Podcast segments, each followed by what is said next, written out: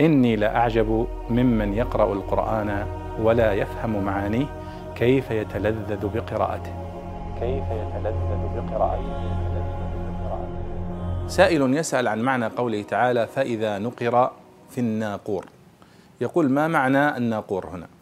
والجواب أن النقر هو القرع الشديد نقر أي قرع.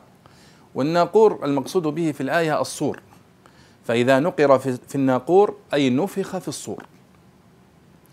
ويسمى في بعض الآثار القرن الذي ينفخ فيه آه، من إسرافيل عليه السلام وهو الملك الذي أوكله الله سبحانه وتعالى بالنفخ في الصور آه، فيبعث الناس من قبورهم يوم القيامة. ولذلك الناقور هنا هو الصور وهو القرن. ومعنى نقر في الناقور أي نفخ في الصور.